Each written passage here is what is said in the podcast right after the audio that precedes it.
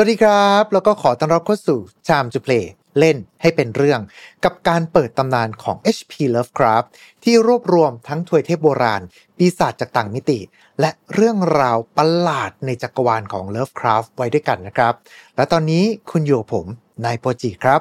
สวันนี้เนี่ยจะเป็นเรื่องราวที่หยิบยกมาจากตัวซีรีส์ของ Netflix นั่นก็คือ Cabinet of Curiosity ที่เคยเล่าไปในตอนที่ 110 กันไปแล้วนะครับ โดยหนึ่งในเรื่องสั้นที่ถูกนำเสนอในซีรีส์นี้นั่นก็คือ The Dream in the Witch House หรือว่าความฝันในบ้านแม่มดนั่นเองครับ แต่สำหรับวันนี้เนี่ยเราจะมาลองฟังกันดีกว่านะครับว่า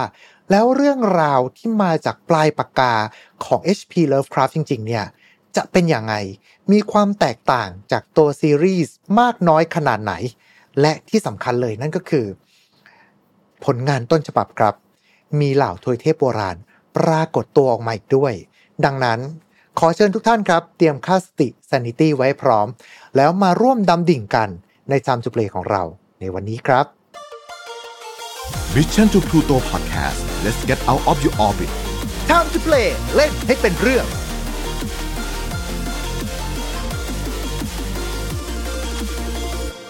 และแน่นอนนะครับว่าในเมื่อพูดถึง HP Lovecraft แล้วเนี่ย ผู้ที่จะนำพาพวกเราเข้าสู่เรื่องราวของ Lovecraft นั้นจะเป็นใครไปไม่ได้ นอกเสียจาก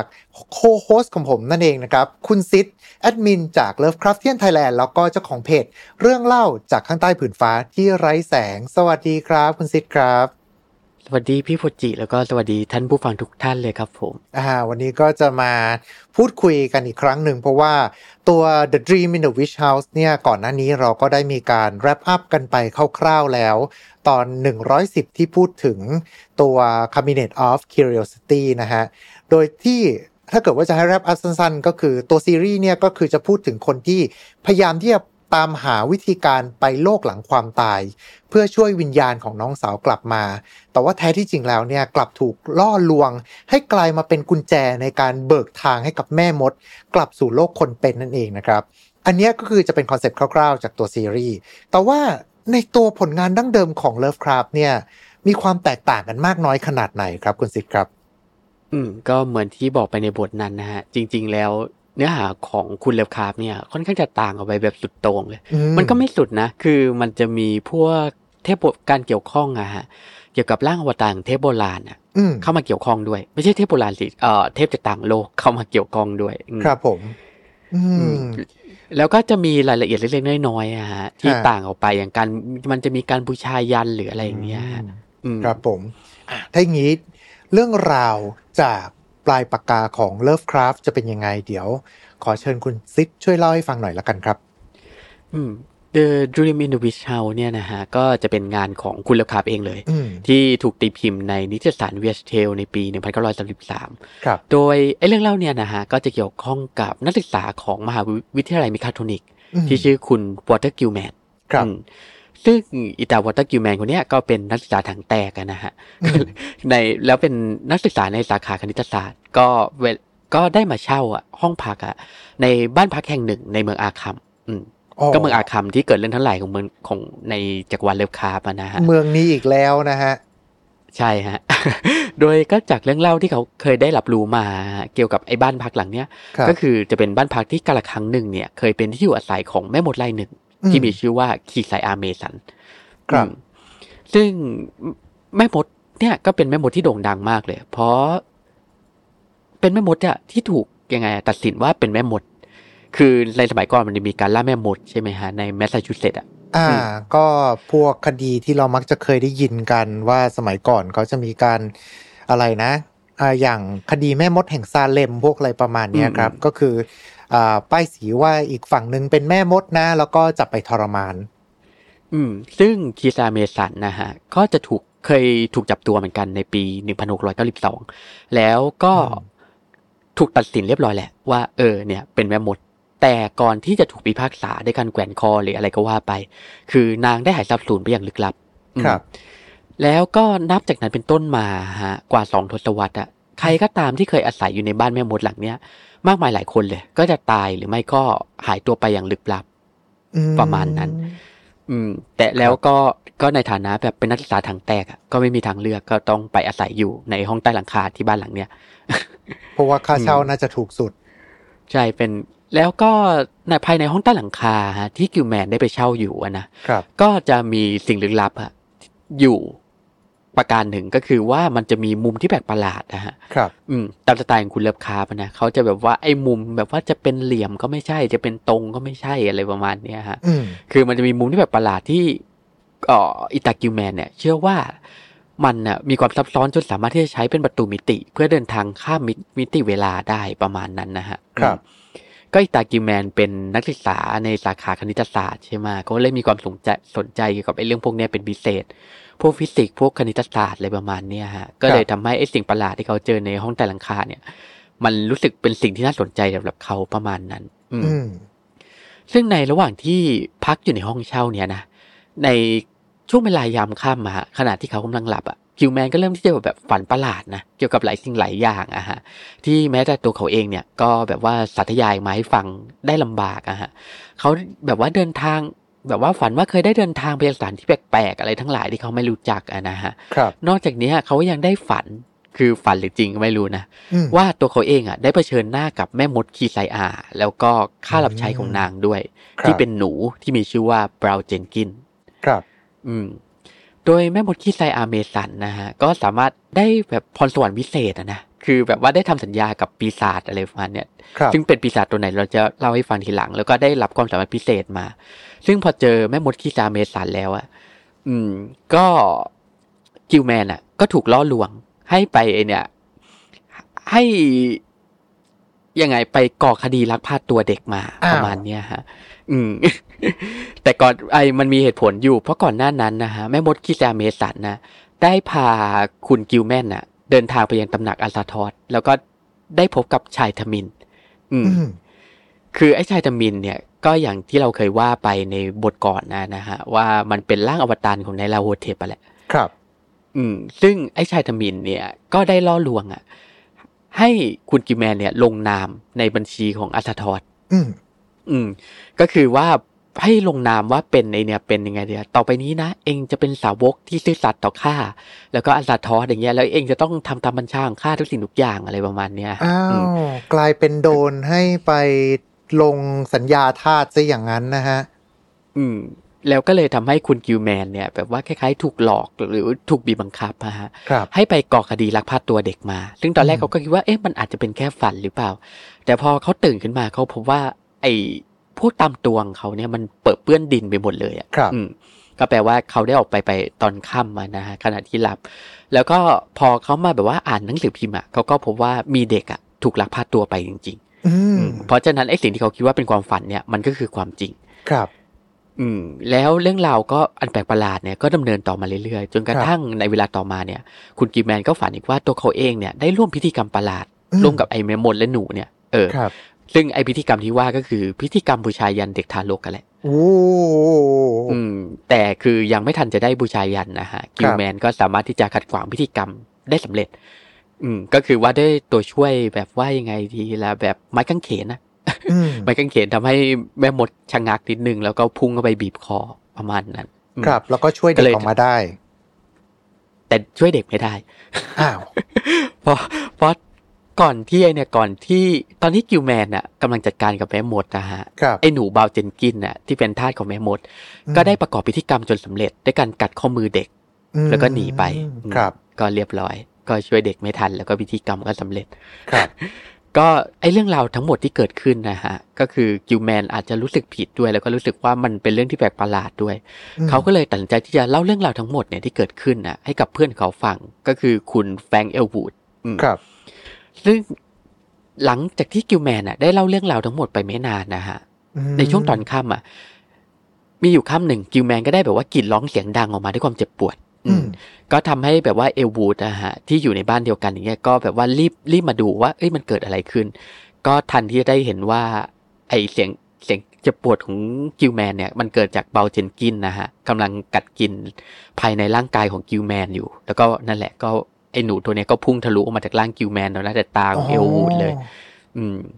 แล้วก็ทำให้เอลวูดเนี่ยรู้ว่าไอ้เรื่องราวทั้งหมดเนี่ย ที่เกิดขึ้นเนี่ยเป็นจริงอืมแล้วก็แบบว่าเสียสติไปช่วงหนึ่งอืมครับ แล้วก็ในเวลาต่อมานะฮะหลังจากไอเหตุการณ์ทั้งหมดเกิดขึ้นนะอืมก็ผู้ดูแลบ้านเนี่ยก็ตัดสินใจที่จะย้ายออกไปเลย คือครับไม่อยู่แล้ว แล้วก็ทำให้ไอ้บ้านหลังเนี้ยบ้านแม่มดหลังเนี้ยถูกลือทิ้งอืมซึ่งในขณะที่กำลังลือบ้านหลังเนี้ยก็มีคนงานนะนะฮะได้ไป ค้นพบกับห้องลับอะที่ได้เก็บรักษาโครงกระดูกที่เหลืออยู่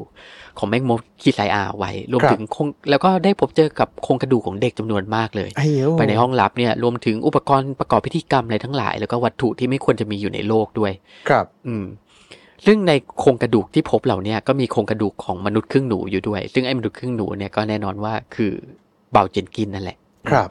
และนี่ก็คือเรื่องราวโดยคร่าวๆของ The Dream in the Witch House อะอืมอืมแบบย่อสุดๆนะ เออครับเพราะมันจะมีพวกรายละเอียดอะไรนิดๆหน่อยๆที่ไม่สำคัญสักเท่าไหร่อืมซึ่งถ้าเกิดว่าเราจะนับกันว่าส่วนที่เหมือน ระหว่างทางตัวหนังสือ กับตัวซีรีส์น่าจะเป็นแค่ตอนจบอย่างเดียวหรือเปล่าอ๋อก็ชื่อตัวละครปะ Water Q ชื่อ Man ตัวละครแล้วก็มีแม่มดด้วย แต่ว่าที่เหลือมาก็คือแบบว่าจุดประสงค์ก็จะแตกต่างกันไปเลย เพราะว่าตัวซีรีส์ของ Cabinet of Curiosity เนี่ย คือพยายามที่จะไปตามหาโลกหลังความตาย แต่ว่าอันนี้มันกลายเป็นแค่ว่า เป็นคุณ Walter ตกอับก็เลยอยู่ในสถานที่ต้องสาป แล้วก็เลยดันโดนสาปไปซะอย่างนั้นประมาณนี้ อืม ก็จริง ๆ ก็ส่วนส่วนส่วนตัวของคุณ Gilman นี่ก็รู้สึกจะสนใจเองด้วยอะฮะอืมอ๋อสนใจในไอ้แบบว่าห้องห้องใต้หลังคาที่มีแบบว่าอะไรแปลกประหลาดอยู่ด้วยอืมก็เลยทำให้เขาตัดสินใจจะอยู่ที่นี่อืมสรุปก็เลยกลายเป็นว่าคุณกิลแมนเองนี่ก็ถือว่าก็โดนล่อลวงด้วยตัวเขาเองด้วยเหมือนกัน อืม ใช่ครับผมครับอ่าแล้วคำถามคือถ้าอย่างนี้เนี่ย แล้ว The Black Man ที่ว่า นั่นคือใครก็คือก่อนหน้านี้เราเคยพูดกันไปแล้วว่า น่าจะเป็นหนึ่งในร่างอวตารของ Nyarlathotep ถูกไหมครับ อืมใช่ครับผม ก็ The Black Man นะฮะหมายถึงณปัจจุบันนี้นะครับคือแบบว่าในตำราอะไรทั้งหลายอย่าง Call of Cthulhu หรืออะไรเงี้ยเราก็มักจะมานับว่า The Black Man เนี่ยก็คือร่างอวตารของ Nyarlathotep ไปแหละอืมแต่ไอ้ Black Man ที่ว่าเนี่ยคือไม่ใช่คนดำแบบว่าที่เป็นมนุษย์นะครับเอออ่อ่าไม่ไม่ใช่มันคก็นจะที่เป็นแอฟริกันอเมริกันที่เป็นคนผิวดำประมาณนี้ อืม แต่จะเป็นตัวประหลาดไปเลยอะฮะ ที่แบบว่าเป็นผู้ชายเนี่ยแหละ แต่มีผิวดำเมี่ยมๆเลยอะเออ แบบดำถ่านเลยอะฮะ ประมาณนั้นแล้วก็สวมเสื้อคลุมดำๆแล้วก็มีขาเหมือนกีบแพะ ประมาณนี้เวลาเดินก็จะส่งเสียงก๊อกก๊อกก๊อกก๊อกอย่างเงี้ยอืมซึ่ง The Black Man เนี่ย ก็จะเป็นหนึ่งในร่างอวตารของไนลาโฮเทปที่มักจะถูกใช้เพื่อในการล่อลวงอะฮะ มนุษย์อะให้ไปลงนามในตำราอะฮะที่เรียกว่าบัญชีแห่งเอ่ออัสทอสอืมครับ เพื่อที่จะเครื่องใครก็ตามอะที่ได้ลงนามอะฮะในตำราในตำราเล่มเนี้ยก็จะกลายเป็นทาสของมัน แล้วก็ต้องทำทำทุกสิ่งทุกอย่างไอ้เรื่องชั่วๆอะไรทั้งหลาย ที่มันอยากจะให้ทำเนี่ย อืม ก็ไม่อาจขัดใจมันได้ ก็จำเป็นต้องทำเหมือนที่คุณกิลแมนถูกบังคับให้ทำอะครับ อืม อืมก็เป็นอีกหนึ่งร่างอวตารที่อ้าวแปลว่าร่างแบล็กแมนนี่ก็คือโผล่มาบ่อยเหมือนกันถูกไหมฮะ อืมก็มีโผล่มาหลัก ๆ ก็จะเป็นเรื่องเนี้ยแหละฮะอ๋อโอเค แล้วเอ่อสิ่งที่น่าสนใจก็คือ ไอ้ในเรื่องเนี่ยเป็นเรื่องแรกและน่าจะเป็นเรื่องเดียวเลยนะ ที่มีการเอ่ยถึงแบบตำหนักอัลซาทอสแล้วก็บัญชีของอัลซาทอสเนี่ยฮะครับ อืม ก็เลยทำให้เรื่องเนี่ยจะถูกนับว่าเป็นส่วนหนึ่งของ Cthulhu Mythos ที่ค่อนข้างจะสำคัญอยู่พอสมควร เพราะก็มีการเอ่ยถึงมหาวิทยาลัย Miskatonic ด้วยใช่ไหมอืมแล้วก็มีการเอ่ยถึงเมืองอาคัมด้วย อืม พูดง่ายๆก็คือเป็นพื้นที่ที่เรียกได้ว่าเป็น iconic หรือว่าเป็นพื้นที่แลนด์มาร์คสำคัญสำคัญของอาเรื่องของ Lovecraft เกือบทั้งหมดเลยก็ว่าได้นะฮะอ่าใช่ครับผมอืมเออ มีไอเนี่ยมีเรื่องที่น่าสนใจอย่างนะฮะ เกี่ยวกับอืมไอเรื่องสั้นเรื่องเนี้ยก็คือในคราแรกอะฮะ ครับ เออ Lovecraft อะไม่ได้ส่งไอ้ต้นฉบับเรื่องเนี้ยไปตีพิมพ์ที่อ้าวเวียสเทลเออ ก็คือในคราแรกอะฮะ Lovecraft ได้ส่งต้นฉบับให้กับเพื่อนๆของเขาอะได้ลองอ่านก่อนอืมม ก่อนที่จะถูกตีพิมพ์ คือต้องบอกก่อนว่า Lovecraft อะหลังจากเขียนเรื่องเนี้ยเสร็จอะเขาไม่มั่นใจว่ามันจะดีพอที่ควรค่าต่อการตีพิมพ์ ครับ เออ ก็และซึ่งพอส่งให้เพื่อนๆเขาอ่านอะเพื่อนๆของเขารวมถึง August Derleth ด้วย ก็บอกว่า เออ มันก็ไม่ค่อยดีเท่าไหร่นะอ้าวเออซึ่ง Lovecraft เองก็ก็บอกว่าเออก็คาดไว้อยู่แล้วอะก็ว่าพวกเอ็งจะบอกอย่างเงี้ยเขาก็เลยไม่ได้ส่งต้นฉบับไปที่ Weird Tales หรือว่าสำนักพิมพ์ไหนเลยครับแต่อย่างไรก็ตามมาสุดท้ายอะฮะ Derleth อะ August Derleth อะฮะอืม ที่ได้อ่านแล้วอะก็ได้แอบส่งต้นฉบับเนี่ยไปที่ Weird Tales อ้าวโดย เออ แล้วก็ทำให้แล้วพอแบบว่าทางบรรณาธิการของ Weird Tales ได้อ่านอะ ก็เอ้ย มันก็โอเคอยู่นะ คือถามว่ามันดีมันมันก็ไม่ดีหรอก แต่คือว่ามันก็ตีพิมพ์ได้อะเออออ่าก็เลยตัดสินใจที่จะเอาเรื่องสั้นเนี่ยไปตีพิมพ์ แล้วก็ทำให้เราเนี่ยได้รู้จักเรื่องสั้นเรื่องนี้ในเวลาต่อมา อืมซึ่งเรื่องนี้เอ่อตอนคุณออกัสเตเรสเนี่ย ส่งไปตีพิมพ์ เขาบอกใช่ไหมว่านี่คือผลงานของเลิฟคราฟอ๋อใช่ฮะแน่นอนโอเคโอเคก็ผมนึกเขาเป็ว่านแบบเพื่อนรักไม่กันไม่ได้เป็นนั้นอ๋อใช่เขาเป็นไอ้ก็เขาก็ส่งไปให้แหละ ก็คือเขาคิดเขาคิดว่าเออมันก็ตีพิมพ์ได้นะ คือมันอาจจะไม่ดีไม่แย่ แต่ก็ คือมันอาจจะไม่ดีอะถามว่าแย่ไหมก็ ถ้าถามในมุมมองของผมนะ มันก็มันมันก็ค่อนไปทางแย่ แต่ถ้าถ้าแต่เราคือเราเรานับมาแล้วรู้สึกได้ว่าเรื่องของเรื่องนี้ของเลิฟคราฟจะดูเป็นนั่นมากที่สุดอะในความรู้สึกของผมนะ คือ แอบรู้สึกว่าดูดูไม่ค่อยมีอะไร ดูจืดๆนิดนึงเหมือนกับเส้นตรงไปเรื่อยๆ ประมาณเนี้ยครับอ่าใช่ฮะมันเป็นเรื่องที่แบบว่าไม่มีแบบว่าการหักมุมหรือว่าไม่ค่อยมีไอเดียน่าสนใจอะไรสักเท่าไหร่อืไม่ประมาณนั้น ไม่ค่อยรู้สึกได้ถึงบรรยากาศที่ทุกครั้ง ทาง Lovecraft เวลาเขาเขียนเขาจะชอบมีบรรยากาศแบบที่ มันจะค่อยๆบีบคั้นเราเรื่อยๆ แต่อันนี้มันดูแบบอืมมันดูเหมือนเป็นประโยคบอกเล่าไปเรื่อยๆ ธรรมดามากกว่าประมาณเนี้ยครับ อืมมันเป็นความดีชนะความชั่วแบบดั้งเดิมเลยอะฮะใช่ไหมคือแบบว่ายังไงธรรมะชนะอาธรรมอะตอนท้ายประมาณอย่างนั้นแต่มันถึงก็แม้ดูตอนไม่ท้ายผู้กล้าจะตายก็ มันก็ดูไม่ไม่ใช่ไม่ใช่ธรรมะชนะธรรมขนาดนั้น มันก็ดูแปลอืกมๆนิดนึงประมาณเนี้ยครับ อืม ใช่ไหมอืม แต่ยังไงก็ตามอะฮะ ไอเรื่องสั้น The Dream in the Witch House เนี่ย ถ้าเกิดมาถามคนณปัจจุบันนะครับคนที่ได้อ่านหลาย ๆ คนก็จะบอกว่ามันมีดีตรงไอเดียฮะอืม อืมซึ่งไอเดียเกี่ยวกับไอ้บ้านที่ห้องใต้หลังคาเนี่ย มันมีอะไรสิ่งลึกลับอยู่อย่างไอ้มุมมันแปลกประหลาดที่สามารถแบบว่าใช้ข้ามประตูมิติได้ครับอะไรประมาณเนี้ยฮะมันก็เป็นสิ่งที่น่าสนใจ หรือว่าอืมการมีแบบว่าชายทมินออกมา อืมชายผิวดำออกมา หรือว่าไอ้บัญชีของอาซาทอสหรือมีการเอ่ยถึงตำหนักอาซาทอสเนี่ยครับมันเป็นรากฐานที่สามารถเอาที่พวกนักเขียนนะฮะในยุคต่อมาเนี่ย หยิบยกเอามาต่อยอดต่ออืมอืม แล้วก็กลายเป็นการ์ตูนการ์ตูนลูมิตอสที่เรารู้จักกันในปัจจุบัน อืม ครับผม ก็กลายมาอืมเป็นอะไรนะ บุรุษนินการอืมอีกหนึ่งร่างอวตารของนาลาโลเทปอืม อ่าเพราะผมจริงจำได้ว่าเหมือนเหมือนไปได้ยินจากเรื่องอื่น ๆ อะไรงี้มากกว่าประมาณเนี้ยครับ อืม เพราะไอเนี่ยเพราะมันมีหลายอย่างเลยนะ ที่เรื่องเนี่ยฮะ ถูกใช้เป็นรากฐานนะเพื่อเอาไปต่อยอดกลายเป็นเรื่องอื่นต่อไปอะฮะอืมอืม เพราะฉะนั้นไอ้เรื่องเนี้ยมันก็เลยเป็นหนึ่งในเรื่องที่สำคัญ ถึงแม้ว่ามันจะอ่านแล้วไม่ค่อยสนุกกระทครับอือืมอะไรอย่างนี้แล้วอย่างเรื่องแม่มดคีไซอาประมาณเนี้ยครับ ก็มาเฉพาะเรื่องนี้หรือว่าไปโผล่เรื่องอื่นด้วยอะคุณำถ้าของเลวครับ ก็จะมีโผล่มาเรื่องเนี้ยพอก็ตายในเรื่องนี้ไงฮะใช่ไหมอ่าฮะก็โดนคุณคุณ Gilman ฆ่าอืมอ่าใช่ ก็คือโดนแต่ขัดขวางพิธีกรรมได้อะไรได้ อืม แต่ก็เป็นหนึ่งใน เอ่อตัว Keziah Masonนะกับ Brown Jenkin เนี่ย ก็เป็นสองตัวละครนะที่อืมแฟน Lovecraft อะจะจดจำได้ค่อนข้างค่อนข้างแม่นเลยครับอืมเพราะเป็นตัวละครที่ค่อนข้างจะมีเอกลักษณ์อยู่พอสมควรโดยเฉพาะไอ้ตัวหนู Brown Jenkin เนี่ยฮะครับ อืม ก็อย่างคีคีซาเมสันเนี่ย ถ้าเกิดว่าจะให้อธิบายเกี่ยวกับรูปลักษณ์นะอืมก็จะถูก เอ่อถูกสัตยายไว้ว่าจะมีแบบหลักงอหน่อยจมูกยาวคางย่นมีเสียงแหบประมาณเนี้ยฮะ ก็หน้าตาตามเป็นเหมือนกับแม่มดตามที่เขาชอบเขียนกัน อืมใช่ฮะ ประมาณอ่านั้นก็อย่างว่าแหละมันยุคประมาณปีหนึ่งพันเก้าร้อยครึ่งแรกอะฮะประมาณครับนั้น ก็คืออืม Keziah Mason เนี่ยจะมีความเป็นมาก็คือในช่วงล่าแม่มดนะในช่วงศตวรรษที่สิบเจ็ดนะฮะในแมสซาชูเซตส์ก็จะเกิดขึ้นในช่วงประมาณปีหนึ่งพันหกร้อยเก้าสิบสองถึงหนึ่งพันหกร้อยเก้าสิบสามครับแม่มด Keziah เนี่ยก็เป็นหนึ่งในคนที่ถูกจับเพราะต้องสงสัยว่าเป็นแม่มดแล้วเธอก็ยอมสัตย์สารภาพหมดเปลือกเลย ว่าเนี่ย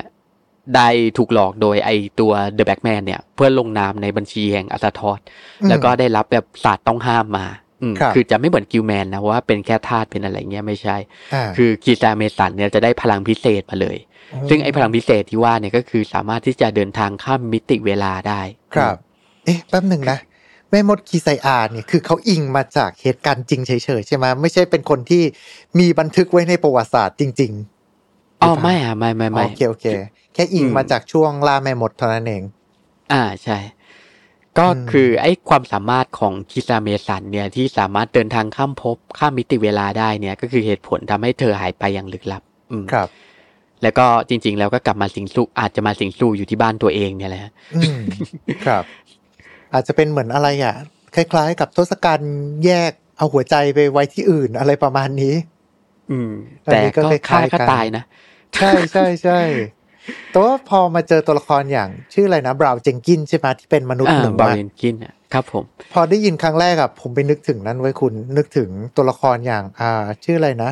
Worm Tales ของซีรีส์ Harry Potter อะอืม แต่ไอ้ตัวนี้นี่มันแบบว่ามันค่อนข้างจะทวิชกว่าพอสมควรนะฮะอ่ามันดูมีความคือวิปริตกว่าเยอะเลย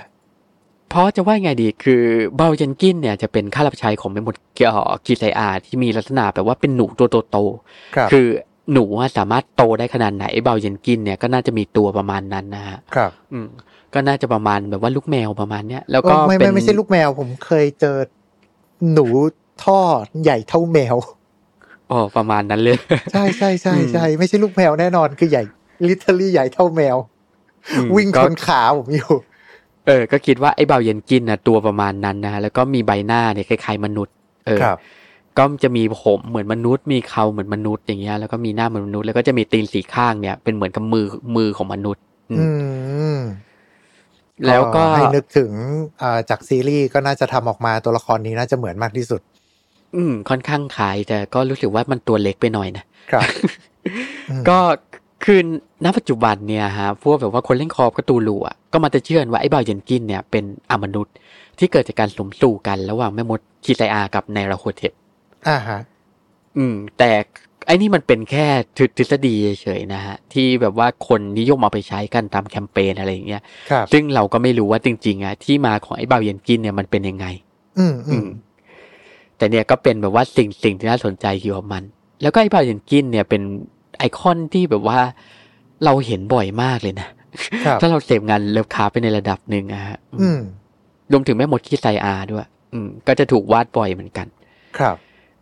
คือเป็นสองตัวละครที่ไม่ใช่เทพที่ดังมากอะฮะจาก Cthulhu Mythosแต่ก็อืมอืม เป็นเป็นสองตัวที่ไม่ใช่เทพ แต่ก็แอบเห็นอยู่เยอะอยู่เหมือนกัน ประมาณนี้นะฮะเออแล้วก็ The Dream in the Witch House เนี่ย ก็เป็นหนึ่งในเรื่องสั้นของ Lovecraft นะ ที่ครับถูกหยิบยกมาทำผ่านสื่ออื่นแบบบ่อยมากอ๋อเหรอก็อะผมใช่เข้าใจคืว่ามีเฉพาะตัว Cabinet of Curiosity เท่านั้นเอง อ๋อไม่ครับมีเพียบเลย เพราะอย่างที่ว่าไปคือ ไอ้เรื่องเนี้ยมันเป็นเรื่องสั้นที่สำคัญมากๆของ Cthulhu Mythos ครับ อืมก็เลยทำให้มันน่ะ ถูกหยิบยกมาทำเป็นสื่ออื่นๆหลายรอบ ก็อย่างแบบว่าในตอนที่ยุค Lovecraft ยังอยู่อะฮะครับเอ่อเจ้าของสำนักพิมพ์ Weird Tales อะก็บอกอืมกับ Lovecraft ว่า เฮ้ย อยากจะเอาไปทำเป็นแบบว่าละครวิทยุได้ไหมประมาณเนี้ยโอ้ Lovecraft ก็ว่าไม่เอาเว้ยไม่ให้ เอออ้าวกูไม่ชอบอะไรประมาณเนี้ยอ้าวอะไรกันเออ คือ Lovecraft แกจะแบบว่าไม่ค่อยชอบละครวิทยุเพราะเขาเพราะเขาเป็นสายวรรณกรรมอะนะฮะเขาก็ครับมองว่าแบบว่าไอ้ละครวิทยุอย่างเงี้ยมันแบบมันเขาไม่ค่อยเห็นคุณค่าของมันประมาณนั้นนะฮะเขาก็เลยไม่อนุญาตให้เอาเรื่องไอ้เรื่องสั้นเนี่ยไปทำครับแต่อย่างไรก็ตามก็เหมือนที่เรารู้กันนะฮะพอเลิฟคราฟจากไปแล้วสักประมาณสามสิบสี่สิบปีอย่างเงี้ยอืมไอ้เรื่องสั้นของเขาอะก็ถูกหยิบเป็นต้นต่อที่ทำให้เกิดเรื่องสั้นอีกหลายเรื่องต่อมา แล้วก็เป็นก่อให้เกิดซีรีส์ด้วยอืมอืม เอ่อพวกแบบว่าตอนสั้นๆในซีรีส์อะฮะอย่างที่เราเอ่ยถึงไปแล้วใช่ไหมอย่างในเอ่อคาบิเนตอะอืมครับไอ้นี่ก็เป็นเรื่องหนึ่งแต่ก่อนหน้านั้นก็มีอีกในอืมเอ่อมันจะถูกดัดแปลงโดยลุง Stuart Gordon ครับลุง Stuart Gordon เนี่ยก็เป็นหนึ่งในผู้กำกับในสาย Lovecraftian ที่ค่อนข้างจะสำคัญนะครับเพราะถ้าเกิดหลาย ๆ คนจะคุ้นกันผลงานของแกก็คือ Re-Animator อืม ไอ้นี่ก็เป็นอีกเรื่องหนึ่งของ Lovecraft ที่สำคัญสำคัญมาก ๆ แต่แล้วก็เป็นหนังที่ผมเชื่อว่าหลาย ๆ คนก็เคยดูด้วย ผมจำได้ว่าคือเคยดูแล้วก็รู้สึกว่ามันดูสะอิดสะเอียนมากเลย ใช่ก็ไอเนี่ยเดี๋ยววันหลังเราค่อยมาเล่าให้ฟังแล้วกัน ครับผม เอ่อโดยไอเนี่ยโดยผลงานของลุงจดก็ดอนเนี่ย ที่เอาก็เอาเรื่องสั้นเนี่ยไปแปลก็จะลงใน Master of Horror อืมครับ Master of Horror เนี่ยก็จะเป็น anthology series เหมือนกันอืมคล้ายๆคาเอ่อ คาบิเนตเลย แต่จะเป็นในช่วงสองพันมั้งถ้าเกิดผมจะไม่ผิดคุยกับพี่โปรจีก่อนเข้ารายการเนี่ยอ่าจำได้ว่าหาข้อมูลมาคือเป็นช่วงยุค 2005 ก็คืออมจะเป็นเหมือนพวกซีรีส์สั้นๆ มามัดแพ็กกันเป็นตอนประมาณเนี้ยครับ อืม โดยมันจะมีบทหนึ่งอะฮะที่ชื่อ HP Lovecraft Dream in the Witch House อือืมมซึ่งไอเรื่องสั้นของลูเซียสกอร์ดอนเนี่ย จะแบบว่าถูกดัดแปลงจากเรื่องสั้นของคุณเลวคาแบบตรงๆเลยอืมฮึ แบบตรงแบบเกือบจะเป๊ะๆเลย แต่แค่เปลี่ยนยุคสมัยอะฮะอ่าจากสมัยคุณเลวคาเนี่ยให้มันmodern ขึ้นมาหน่อย อืม แต่เนื้อหาภายในเนี่ยใกล้เคียงมากเลย ถ้าใครสนใจลองหาดูก็ได้ อืมครับ เพราะว่าก็จากอืมข้อมูลก่อนหน้านี้ เหมือนว่ามันมีหลุดแบบทั้งเรื่องมาในอินเทอร์เน็ตอยู่เหมือนกัน อืม ก็แล้วคง คงหาดูแบบเป็นวิดีโอดีวีดีอย่างนี้ค่อนข้างยากผมว่ามันเป็นก็คงต้องสื่อดูยุควิธีนั้นนะเออสื่อยุคเก่าด้วยละมั้งก็ถ้าเกิดว่าจะหาอืมถูกลิขสิทธิ์ก็ใครใครรู้ช่วยมาพิมพ์คอมเมนต์บอกทีนะ แต่มันดีนะ แล้วก็อ่าหลายฉากอันนี้ผม disclamation ไว้ก่อนละกันเตือนไว้ก่อนละกันว่า หลายฉากค่อนข้างที่จะมีความรุนแรง แล้วก็อย่างตะกี้นี้ที่เราพูดว่ามันมีฉากที่อ่าเกี่ยวข้องกับเด็กประมาณนี้ก็รู้สึกว่า ตัวซีรีส์นี้เขามีการดัดแปลงมาตรงๆเลยอืมแล้วก็ใช่มีฮะภาพที่ค่อนข้างที่จะชวนกระอักกระอ่วนใจอยู่เหมือนกัน ดังนั้นก็เตือนกันไว้ก่อนนะครับ อืม เออ แล้วก็ไอ้นี่ด้วยผมเพิ่งไป search บนอืม Steam มาเมื่อไม่กี่วันก่อนนะฮะ แล้วครับผมก็ประหลาดใจมากเลย คือมีเกมที่จะเอาเรื่องสั้นเรื่องเนี้ยไปดัดแปลงอืมอ่าฮะแล้วก็ทำออกมาเลยเป็นเกม The Dream in the Witch House อะฮะอ่าฮะชื่อนี้เลยคือถ้าเกิดท่านใดสนใจไปลอง demo ได้บน Steam คือออผมไม่แน่ใจนะไอ demo เนี่ยมันจะอยู่อีกนานแค่ไหน แต่ระหว่างที่เราอัดรายการอยู่เนี่ยยังครับมี demo ให้ลองอยู่อืมครับ ก็ถ้าใครสนใจก็ไปลองกันได้ เพราะอย่างที่บอกไปว่าไอเนี่ยไออะไรหลาย ๆ อย่างในการ์ตูนลูมิตอสนะฮะมันมีต้นกำเนิดอยู่จากเรื่องเนี้ยอืมก็เลยอยากให้หลาย ๆ คนลองลองลองมาดู อืม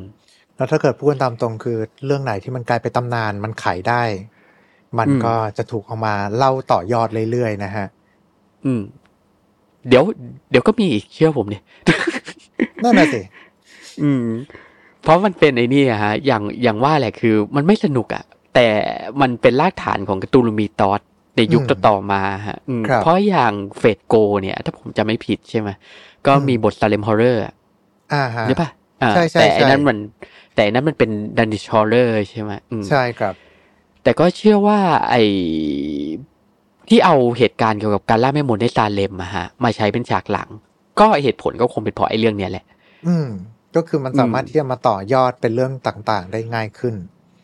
อ่าครับผมนะครับ แล้วก็ถ้าจำไม่ผิดอย่างใน Fallout 4 ก็มีมี Easter egg เอ่ยถึงด้วย อืมเพราะอย่างใน Fallout 4 เนี่ยก็จะมีมันเกิดในแถวๆบอสตันใช่ไหมฮะอ่าก็คือในพแมสภาคสี่ Massachusetts ใช่ มันอืมเอ่ออันนี้ต้องอธิบายกับท่านผู้ฟังนิดนึงว่าจะเป็นเกมแนว